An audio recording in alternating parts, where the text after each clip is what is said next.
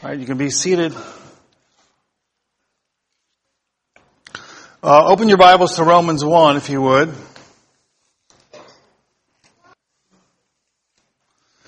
In Romans 1, we're going to read um, starting in verse 8. Paul says, First, I thank my God through Jesus Christ for you all that your faith is spoken of throughout the world, the whole world. For God is my witness, whom I serve with my spirit in the gospel of his Son, that without ceasing I make mention of you always in my prayers, making request if by some means now at last I may find a way in the will of God to come to you. For I long to see you, that I may impart to you some spiritual gift, so that you may be established. That is, that I may be encouraged together with you by the mutual faith both of you and me. Now I do not want you to be unaware, brethren, that I often planned to come to you, but was hindered until now, that I might have some fruit among you also, just as among the other Gentiles. I am a debtor both to the Greeks and to the barbarians, both to the wise and to the unwise. So as much as is in me, I am ready or eager to preach the gospel to you who are in Rome also. For I am not ashamed of the gospel, or as my version says, of the gospel of Christ, for it is the power of God to salvation for everyone who believes, for the Jew first and also for the Greek. For in it the righteousness of God is revealed from faith to faith. As it is written, the just shall live by faith. This uh, quotation here is from the Old Testament. The just shall live by faith. And it just so happens that this phrase is used four times in scripture, which is unusual for a passage to be repeated four times uh, in the Bible. So what does that tell us? It tells us that it's important for God to reiterate, the just shall live by faith. Now, we've been talking about faith recently, or I have been. Um, um, and we've talked about the fact that when we talk about faith, the ultimate object of our faith is God Himself. Now, when I use the word God, I'm, I'm using the Christian concept. So this includes the idea of our Lord Jesus Christ, because we know that He was God in the flesh, right? In the beginning was the Word, and the Word was Jesus, and, and the Word was with God, and the Word was God the Word, the Logos, dwelt among us, and we beheld His glory, the glory as of the only begotten of the Father. No man has seen God at any time, but the only begotten Son, meaning the Word, He has expounded Him. He has revealed Him. In other words, by looking at Jesus, we see what God is really like. So when we talk about God, when we are talking about God, we're talking about um, also the Lord Jesus Christ because he was fully God as well as fully man. So the ultimate object of our faith is God himself, and that includes the Lord Jesus. But the instrumental object, like these, like these terms? Mm-hmm. The instrumental object of our faith is what? Do you know? That's why you came to find out. You got up on this beautiful morning and came here to find out what the instrumental object of faith is. Right? At least one person did. Thank you.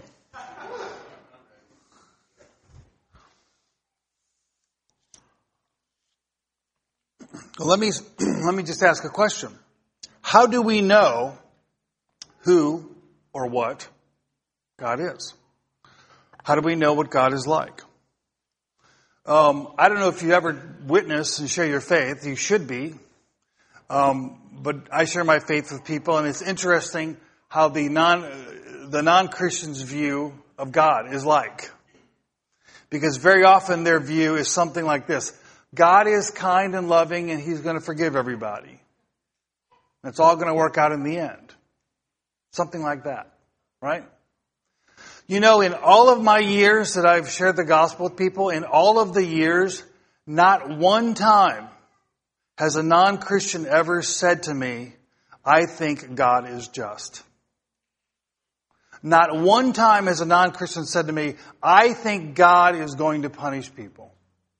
They have always said just the opposite. They've always said, go, you know, God's good and He loves everybody and, you know, and so the, the picture of God that you get is God's kind of like an old man with a little touch of Alzheimer's.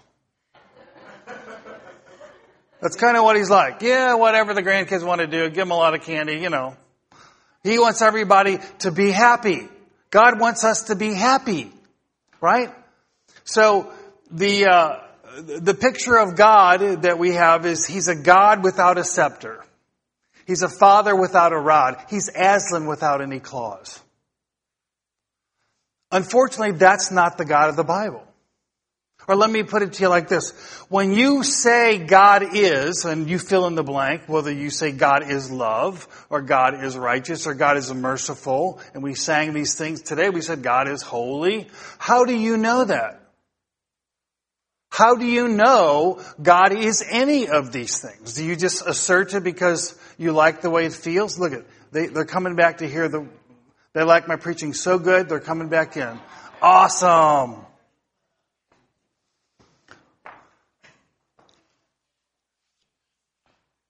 So how do we know? Everybody want to tell me? We know from the Word of God. That's how we know. We have no authority to say anything about God if we do not have it revealed in His Word. Come on now. No authority whatsoever. Even if someone says something that is true, if they can't show it in the Word, they're standing on thin air.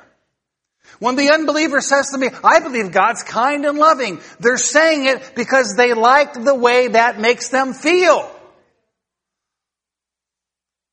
They have no demonstration, they have no proof, they have no ground for asserting that. Other than the fact they want to believe that about God, so they say it's true. But the fact of the matter is, we don't know God unless God chooses to reveal Himself to us. And in His mercy and in His grace, God has revealed Himself to us in His Word. In His Word. So notice here in Romans, Paul goes on after he says, the just shall live by faith. He says, for the wrath of God, oh my gosh. No, no, no, no. God couldn't, God couldn't have wrath. He's kind and loving. No, no, no, no, no. I don't want to believe that. I don't like the way that makes me feel. Well, Paul says, the wrath of God is revealed from heaven against all ungodliness and unrighteousness of men who suppress the truth in unrighteousness. Because what may be known of God is manifested in them or among them, for God has shown it to them. For since the creation of the world, his invisible attributes are clearly seen, being understood by the things that are made, even his eternal power and Godhead, so that they are without excuse. Because although they knew God, they did not glorify him as God, nor were thankful, but became futile in their thoughts, and their foolish hearts were darkened. Professing themselves to be wise, they became fools. And they changed the glory of the incorruptible God into an image made like corruptible man and birds and four-footed animals and creeping things. So Paul is saying nature should have revealed because if we saw nature as it truly is, in other words, if we could see it for what it is, it would manifest the glory and the majesty and the power of God. Men could know God through nature. The problem is the lens is dirty. The lens is dirty. I took a video the other day of a squirrel in my backyard. I know, it's weird. I did it. But I did it through the window. And I, when I was taking it, I didn't realize the window was smudged. And then later I looked at the video and there's a big smudge on the window. Like, oh crud, it messed up my video. Well, that's how we are with God. We're, we're looking through a lens and that lens is our soul. So if I, if I, if I put, put a picture of a, of a beautiful rose up here and I said, what do you see? You might say, well, I see God's beautiful handiwork and the evolution, evolutionists would say, I see the laws of nature. Why? Because they're looking through a different lens. When the unregenerate man looks at nature, he ought to see the perfections of God. He ought to. But he, and because he ought to, Paul says he's without excuse. But he doesn't. He changes the, the glory of God. Paul says he, he, he transforms the glory of God and he, and he creates an idol in the place of the true God. Because he's suppressing the truth. That's what the natural man does. That's what the unregenerate heart does. It suppresses the truth. So, we ought to know God that way, but we don't. Nature, if we saw as we ought to see, nature would be sufficient. But we don't see as we ought. So God, in His mercy, has given us another word, another witness, another testimony to Himself, and that is the Scripture. So look at, uh, we're going to come back to Romans in a minute, but go to, go to Psalm 19 for a minute. So, so the psalmist says here pretty much what Paul says, although he said it first. So Paul's really alluding to this. Psalm 19:1 For the heavens declare the glory of God, and the firmament shows his handiwork. Day unto day utters speech, and night unto night reveals knowledge. There's no speech nor language where their voice is not heard. Their line or their chord, that is a word that can be used for a musical chord. So the music of God's creation has gone out through all the earth and their words to the end of the world.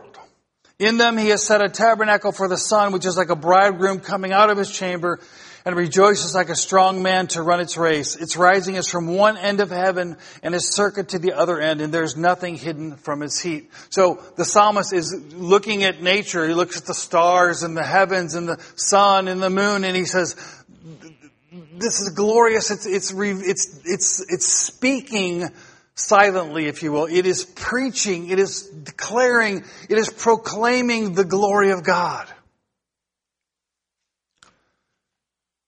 And if we could see as we ought to see, that would be sufficient, but it's not sufficient because we don't see.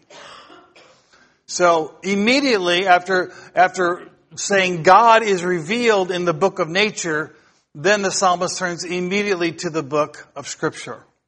Verse 7. The law of the Lord is perfect, converting the soul. The testimony of the Lord is sure, making wise the simple. The statutes of the Lord are right, rejoicing the heart. The commandment of the Lord is pure, enlightening the eyes. The fear of the Lord is clean, enduring forever. The judgments of the Lord are true and righteous altogether. More to be desired are they than gold, yea, than much fine gold. Sweeter also than honey and the honeycomb. Moreover, by them your servant is warned, and in keeping them there is great reward. So the psalmist turns from the book of nature to the book of scripture, and then he begins to laud and praise the word of God, because the word of God does things, if you will, that nature does not do.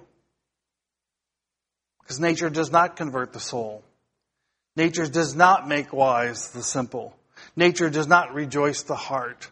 All of these things the Word of God does in the life of those who truly believe. So when we talk about faith and we say that God and Christ, God in Christ is the object of our faith, we have to understand that we're talking about the God of the Bible. The God of the Bible.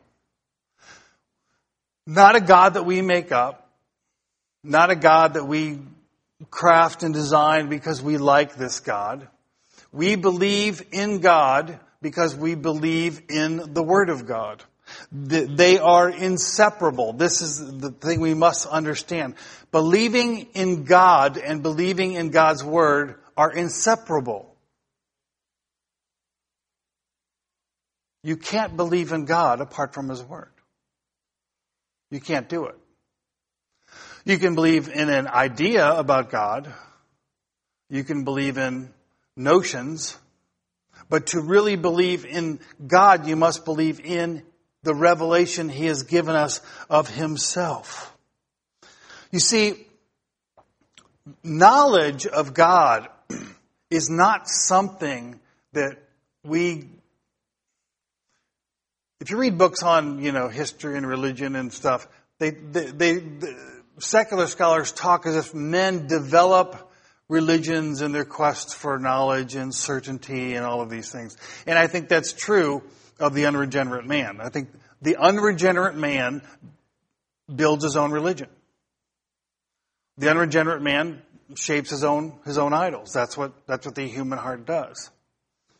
But for the Christian, our knowledge of God is not the result of this quest where we, we get little information about God over here and a little bit there and a little bit there and a little bit there.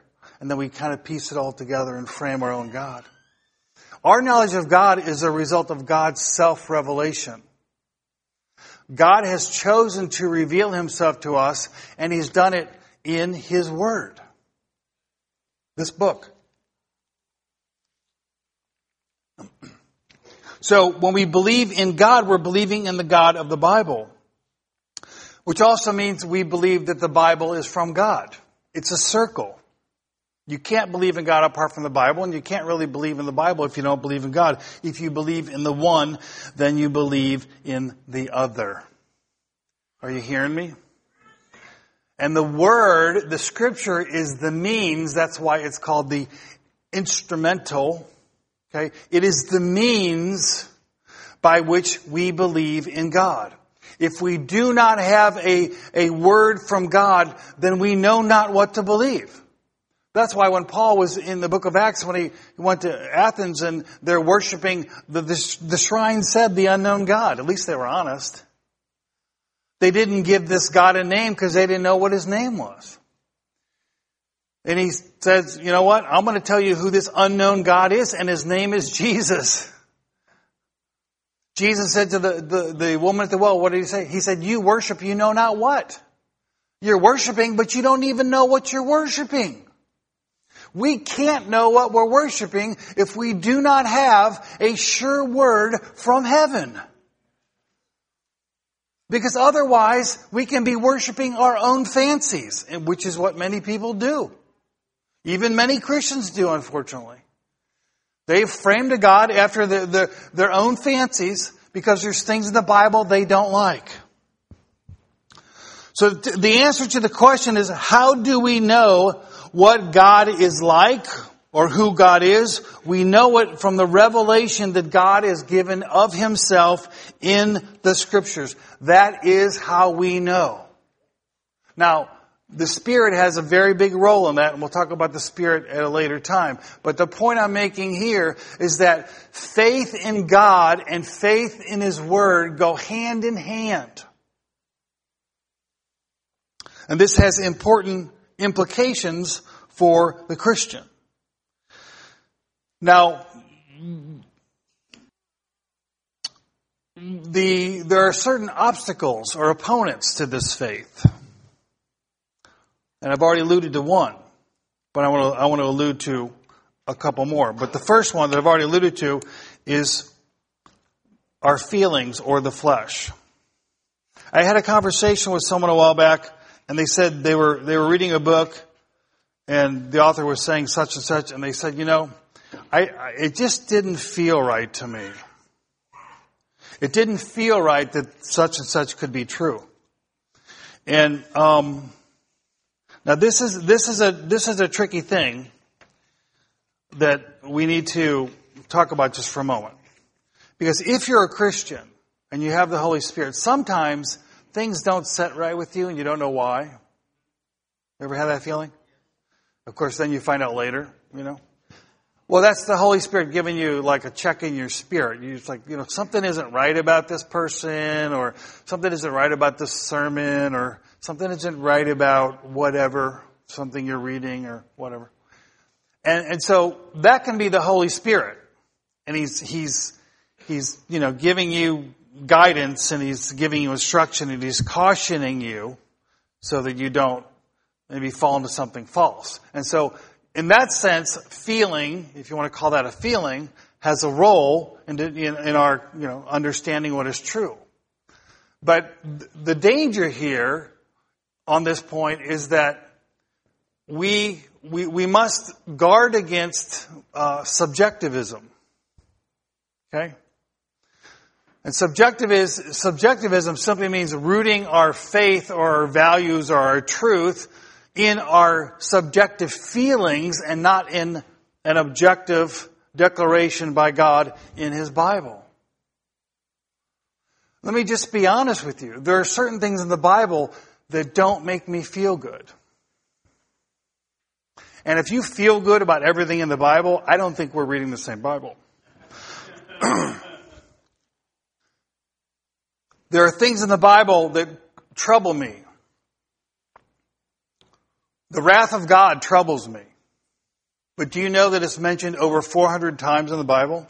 the idea of, of eternal punishment troubles me.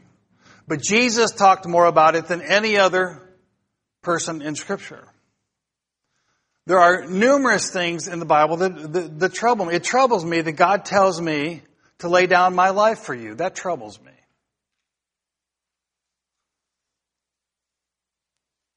I can, I can give a long list of things that trouble me in the sense that my flesh doesn't like them. And so when we read the scripture, if we think every time we read the Bible we're going to get a warm fuzzy and it's going to be ooey gooey, then we're not, we're not understanding what we're dealing with here. The scripture is a revelation of who God is. It's, it's a revelation of what His purposes are. The scripture's not about you and it's not about me. Now it's true, it declares my salvation. It declares how I can know God. It declares how I can be blessed in, in knowing God. This is all true because redemption is, is one of the overarching themes in the scripture. But you know what the main theme of the Bible is? The main theme of the Bible isn't salvation. The main theme of the Bible is Jesus Christ. The main theme of the Bible is the glory of God through and in His Son Jesus Christ. That's the main theme of the Bible. That's why when Jesus, after he was resurrected and he's talking to his disciples, he says, um, it, it says that he gave them a little Bible study. And it says that he showed them in the law and the prophets and the Psalms all the things concerning himself. Not three steps on how to have a good marriage. Five steps how to raise godly kids. He expounded the scripture about himself. Because he is the central theme of the Bible. That's really what it's about. It is an unveiling of who God is in and through his son and what he has done. And we approach the Bible very often in the wrong spirit. And we come to the Bible to get something for ourselves rather than to, to learn who God is and what His ways are. You see? Our feelings can be, if those are spirit-led promptings, our feelings can be valuable. But our feelings can be deceitful. Because there are things in the Word of God which our feelings may not like. Um, my wife uh, shared an email with me. She got an email from someone that had an article attached to it, and and the article was written by a woman who, uh, since we had Mother's Day recently,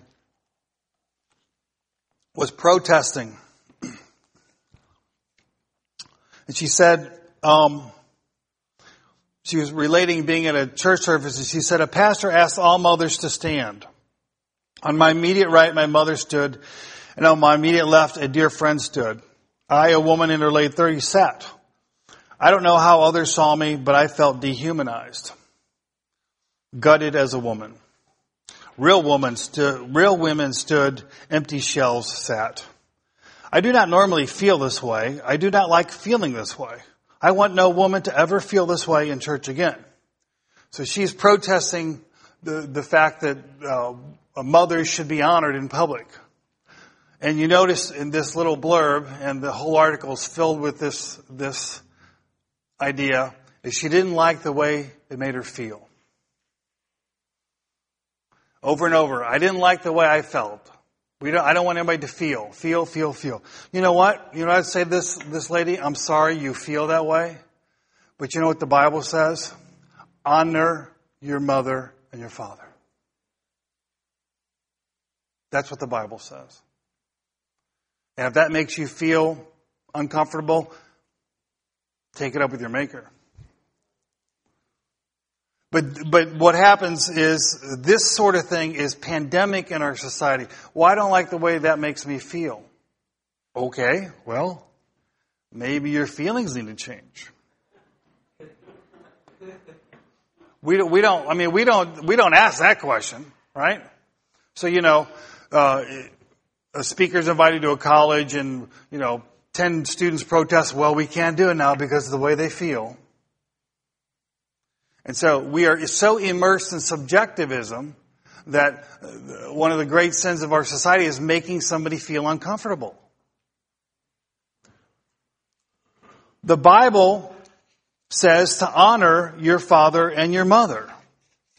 It doesn't say feel good about them, it says honor them. And they're not the same thing. And what's very sad about this story, and there are millions like it, is that it reveals something very dark about the human heart. That she was comparing herself to other people, which the Bible tells us not to do. And there's a spirit of envy behind it all.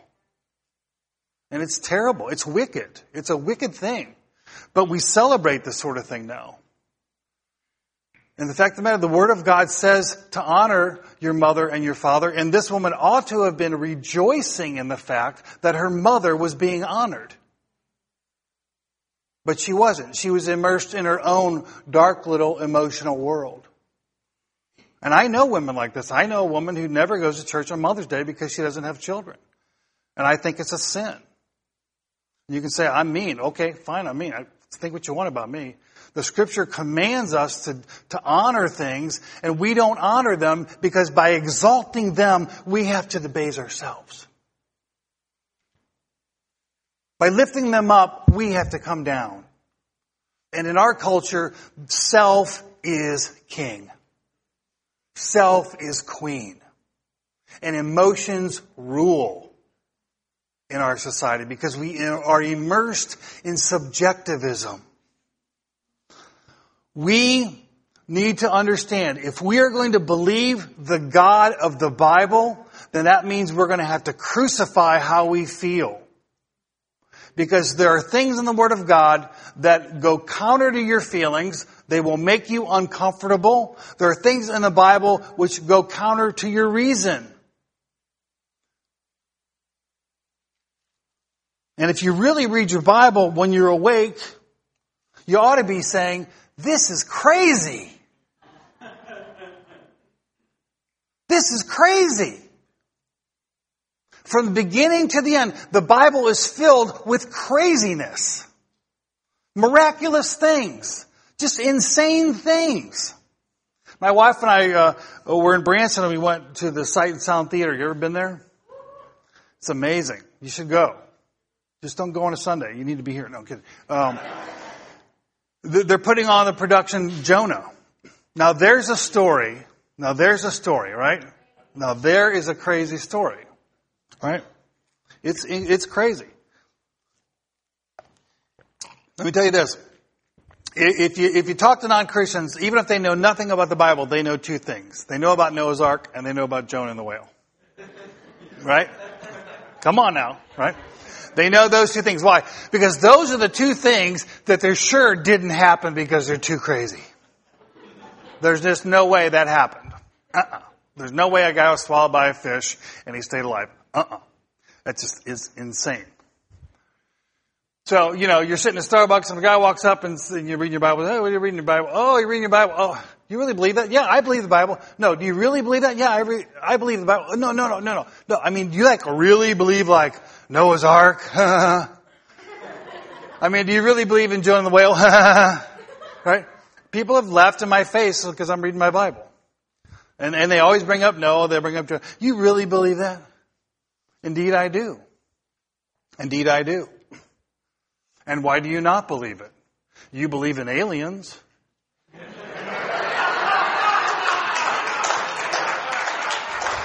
I mean, it's true. Who was it? Was, I forget who it was. A Dawkins or one of these, you know, the big atheist guys. There's only a handful in the whole world, by the way.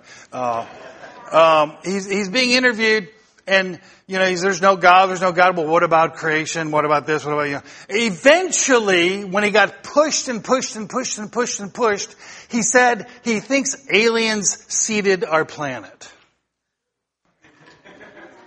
Well, you know what? I believe in aliens too. The Father, Son, and Holy Ghost. Okay? Because they're alien to this planet. They're of a totally different race. It's called the Godhead. So people can believe in all kinds of wacky, crazy things, but if it's in the Bible, oh, you don't believe in Jonah, you don't believe in the ark, ha ha, that could never happen. Okay. The Bible is a miraculous book. And I don't mean by that it's miraculous that it was all put together the way it, it, was, but I mean that's true. It's miraculous that way. But it's full of miracles from beginning to end. You know what C.S. Lewis said? He said the greatest miracle of all is that there was even creation. Creation's a miracle. Every day is miraculous. God is doing miracles all the time. God is governing. God is moving. God is breathing life into everything, including us. And it's all miraculous if we only had eyes to see it. Right? If we only had eyes to see it. I'm way off point, but the point is this. the point is, I don't mean to beat up this girl. She's probably a lovely girl. But the, the, but the point is, is that our feelings about things in the Bible are not the, touchstone. They're not the compass. The Word is the touchstone. The Word is the compass. And Paul said this, and we need to, we need to remember this constantly. Let God be true, but every man a liar no matter what people say, no matter what my own heart says, if my heart says something contrary to the Word of God, God is true and my heart is a liar. And you know what? My heart does lie to me. It lies to me. Because that's the nature of the flesh. The flesh is not subject to the law of God, the Word. Neither can it be. It never will be. And so when we're, here's the thing, the Christian life, as we grow in the Christian life, you know what should be happening? What should be happening is there should be a gradual transformation and a conformation, conforming, a conformation of our mind, heart, and will to the Word of God.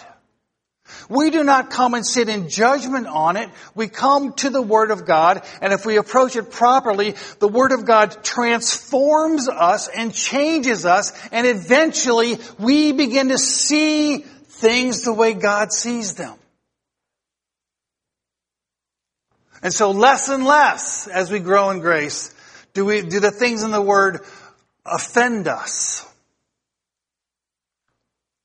Because the Word has changed our mind. It has changed our heart and we're conformed to the Word. Just because you're saved doesn't mean, it doesn't mean that you are, are, conformed to Scripture. It doesn't mean that you will understand Scripture properly. It doesn't mean you will see things as you ought to see them just because you're saved. You have to be transformed. And it's a, it's a process. You have to grow in grace and knowledge. And that is a process. And we, we, we must uh, continually be conformed to Scripture. But people get stuck, and what happens is Christians start objecting to what's in the Bible. They don't like things in the Bible because the Bible calls them to maybe be ridiculed at Starbucks because of Jonah. And they don't want to be ridiculed. They want to be liked. It calls them to certain modes of behavior like self-sacrifice that the flesh doesn't like. And so we can, we can stumble at the Word of God if we're not growing and walking in grace. And our feelings can be a great obstacle to belief. Now they could, they can be an aid, but they can be an obstacle, and that's where we need, we need discernment. The point I'm making is just because something in the scripture troubles you doesn't mean it's not true. And I think if we really read our Bibles alertly, there would be things that, that do trouble us because they are true. And they ought to trouble us. We ought to be troubled. We ought to be warned. We ought to be admonished. We ought to be motivated by things in Scripture. Another obstacle is the world. The world. One author, uh, Harry uh, Blamires, who was uh, actually a student of C.S. Lewis years ago, this is a great quote. It's, it's a little long, but, but bear with me. He says this. He says, the Gospels are shot through with the sheen of the supernatural. Isn't that a great line? The sheen of the supernatural. No one who is unable to take the supernatural seriously can make sense of the Bible. Because the Bible's full of, it's miraculous. It's supernatural. All kinds of crazy stuff, as I said. He's a more of an intellectual. She didn't say crazy stuff. He said sheen of the supernatural. Same idea. Yet our present age, our present age, is supremely hostile to the supernatural. Our intellectual life is dominated by naturalistic philosophies which accord a quite unwarranted significance and universality to the techniques and conclusions of natural science. Our social life is perverted at all points by the attitudes and devices of a technology devoted to the mechanical exploitation of matter and mankind. Our moral life is colored by the materialistic presuppositions of an ethos pledged to the propagation of physical well-being and prosperity. Naturalism, mechanism, materialism permeate our thinking. If we are Christians, we find it appallingly difficult to maintain in awareness the reality of the supernatural. The presuppositions of society, of the society in which we dwell, offer defiance after defiance to the idea of the supernatural. The world is at war with the faith to which we are pledged. And, and the thing we must understand about the world that we live in is that it, it's just, it is, what's the, it is it's like a bad rash you can't get rid of. It's like super glue. Once you get on your fingers, it takes weeks and weeks to get off. We think we're immune to the world. But in reality, the world presses on us constantly. It's the air we breathe. It's in the TV. It's in the movies. It's in the books. It's in the magazines. It's on the billboards. It's on our apps. It's everywhere a, a view of life which is at war with a biblical view of life. And it's at war with the supernatural. You know, you say to people, do you believe uh, God can heal? Sure. You believe God still does miracles? Sure. Their kid gets sick, they call the doctor. They don't even pray. I said recently, I'm, I'm shocked at how many times I've not been called to pray over people for healing. They just call the doctor. Even though the Bible says call the elders and have them pray. We don't do it. Because we don't believe! We believe the doctor. Why? Because the mechanistic, materialistic, scientific world we live in permeates our thinking so much we have more faith in the doctor than in God. Don't shout me down now. Now, are doctors bad? No. Is medicine bad? No. I believe in them. I go to the doctor for things. That's, uh, to me, it's a blessing. That's not the problem. The problem is our default reflex reaction. Our fundamental presuppositions. I think that we often turn to man when we should be turning to God. People say to me, especially after I read the book of Acts, how come we don't see miracles like that? And I say, because we don't believe. There's no mystery here. This is not a mysterious thing. Jesus said, according to your faith, so be it. And when, in most cases, not all, but in many cases, when he healed somebody, he commented on their faith. So, you know, if, if we're shaped by a worldview which says the supernatural is, doesn't exist or it's way out there, then we live accordingly. What did Paul say? Are you listening? the just shall live by faith. Not the just shall profess faith, or the just shall have faith.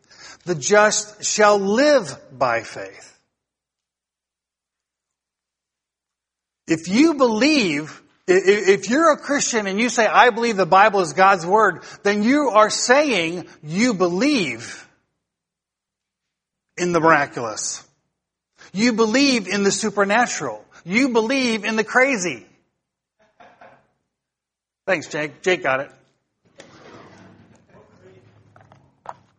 You believe in the craziness. Because it's everywhere in scripture. I mean, you know, I was thinking about Elisha today. God fed him with ravens. Now, how cool is that? How cool is that? Because a raven is, is, is really pretty much like a vulture. It preys on others. It doesn't nurture others. And God takes this thing and uses it for the very opposite purpose. It's opposite natural purpose. that's just, that's just God. You know what I mean? Nurtured by ravens. What a cool miracle. Well, that's in the Bible, and we believe that. Well, do you believe that happened? I believe it happened. Well, that means God can send you ravens too.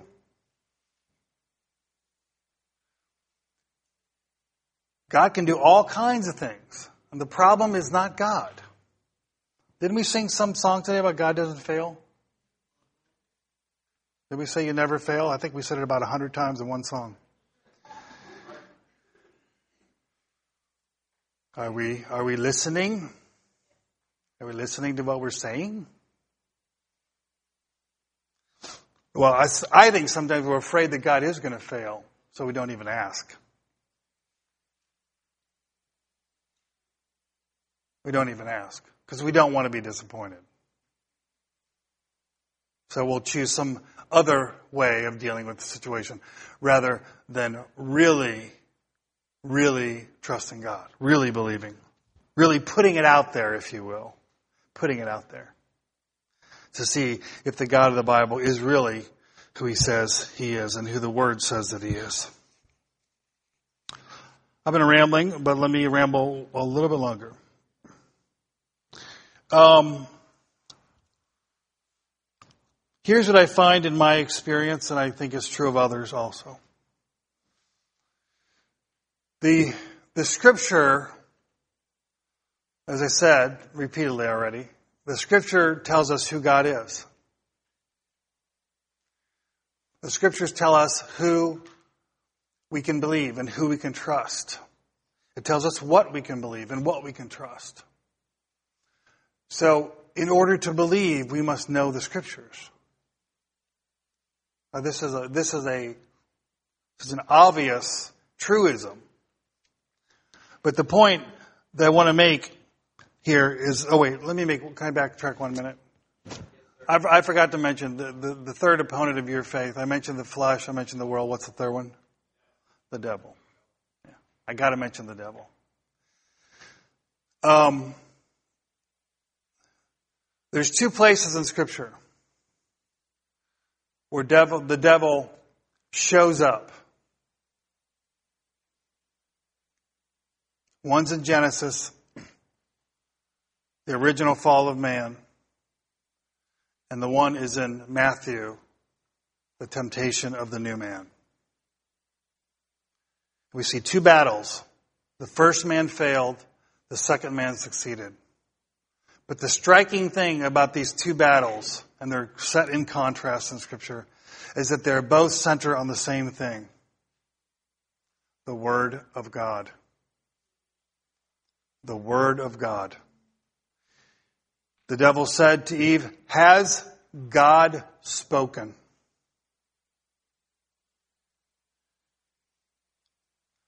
When he shows up and tempts Jesus, he says, if you are the Son of God. Well, how's that an attack on God's Word? Because God, at the baptism of Jesus, had just spoken out of heaven, You are my beloved Son. In you I am well pleased. God had spoken the Word to Jesus that He was the Son. And so the devil says, if you are the Son, if that Word is true, And so the devil's most important strategy is to come against the Word of God. It is the most important strategy. It is to discredit the Word. It is to pervert the Word. It is to keep the Word out of the human heart. Jesus talks about this in the parable of the sower and the seeds, right? The guy sowing seed and it falls on the hard ground. And then Jesus interprets it and he says, uh, you know, when the birds come and take it, that's the devil coming taking the word out of people's hearts. And he does it not just to the non-Christian, he does it to the Christian. And some of you won't remember when you go to bed tonight what the sermon was today. Some of you won't be able to remember the opening text unless you try really hard. Because the devil wants to take the word out of your heart. When Jesus was, was attacked by the devil, three times he's attacked and each time he responds with the word of God. He quotes the Bible in his, his, his, attack, his uh, battle with the devil. And then Jesus says, man shall not live by bread alone, Man shall not live by science alone. Man shall not live by medicine alone. Man shall not live by mechanistic theories and naturalistic theories alone. Man will live by the Word of God. Every word that proceeds out of the mouth of God, on that, those words man shall live. That's what Jesus said. That's how we live. We feed on the words of God. And when we feed on the words of God, then we can defeat the enemy. Amen? Then we can conquer the flesh. Then we can overcome the world. So, my conclusion for now about the Word is this. If the Word is the instrumental means of our faith in God, if it reveals who He is, His ways, His character, His purposes, then therefore we must know the Word of God. And in order to know the Word of God, we must read the Bible. Read your Bible! Oh, you didn't hear me? Read your Bible! Let me say it one more time for those of you in the back row. Read your Bible! I was reading a book the other day on ministry and the author was talking about the importance of the Word. He says every, every uh, he says knowledge of the Bible begins begins with and is fed by reading God's Word. Now that's kind of a no-brainer. If you're going to know God's Word, you got to read God's Word, right? It's kind of like if you're going to believe the Bible, you got to read the Bible. Hmm, what a novel thought. Every servant must be reading the scriptures once a year, reading through the Bible at least once a year. Many of God's most used servants have made such a reading and meditation a part of their lives. We have known some who have read the Bible through a hundred times. One man 150 times. It is said that George Mueller read the Bible 200 times. Some of you haven't read the Bible all the way through yet. Shame on you. David Livingstone read the whole Bible through four times in succession while he was detained in a jungle town. William Evans, who was uh, in a previous time uh, pastored College Church in Wheaton, said, uh, uh, memorized the entire Bible in the King James Version and the New Testament in the American Standard Version. Billy Graham tells the story of his, his father-in-law who was a missionary, Nelson Bell. You may have heard of him. He would get up the, every morning at 4.30 and he read the Bible for three hours a day. Luther did the same. Wesley did the same. You can't believe in a God revealed in the Bible if you don't read your Bible. Do I need to say read your Bible one more time? No. Starting's like, man, tone it down. Some of you aren't reading your Bibles. And it's just the truth. I mean, really reading your Bible. And reading is only part of it. Then you should study it. You should really meditate on it. Here's what I find. The more I read the Word, the more faith I have. because it's a crazy book.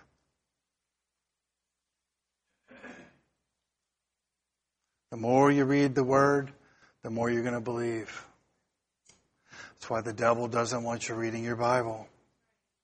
He doesn't want us to believe. He doesn't want to see God move in response to our faith. He doesn't want to see the miraculous happen because then people might turn to Christ. Oh my gosh. He would lose his control over lost souls.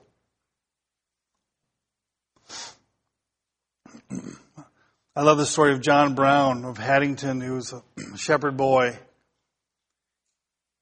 He walked into a, he, walked miles to get to a, a used bookstore, and he, he walked in the bookstore and he grabbed a Greek New Testament. And uh, he walked up to the counter, and there was this seminary professor there. He looked at this little shepherd boy in his rags. So, what are you doing buying a Greek New Testament? Can you read that? He said, If you can read that, I'll buy it for you. Well, John Brown, six year old boy, opened up the Greek New Testament, and started reading it to the professor. Paid for it. The amazing thing about the story is not that John Brown read the Greek New Testament, but that he taught himself by taking a Greek New Testament and an English New Testament. And he taught himself Greek. Then he memorized it, New Testament and Greek. He ended up being a seminary professor, writing, writing books on theology and commentaries that are still read today. We can do that. You can do that. We should be immersed in the scriptures. Immersed. Renewing the mind, washing your mind, cleaning your mind. And the more you do that through the Word of God, as you meditate, as you read the Word of God, as God shows you who He is, as God shows you His ways, as God shows you what He has done throughout history, it builds your faith.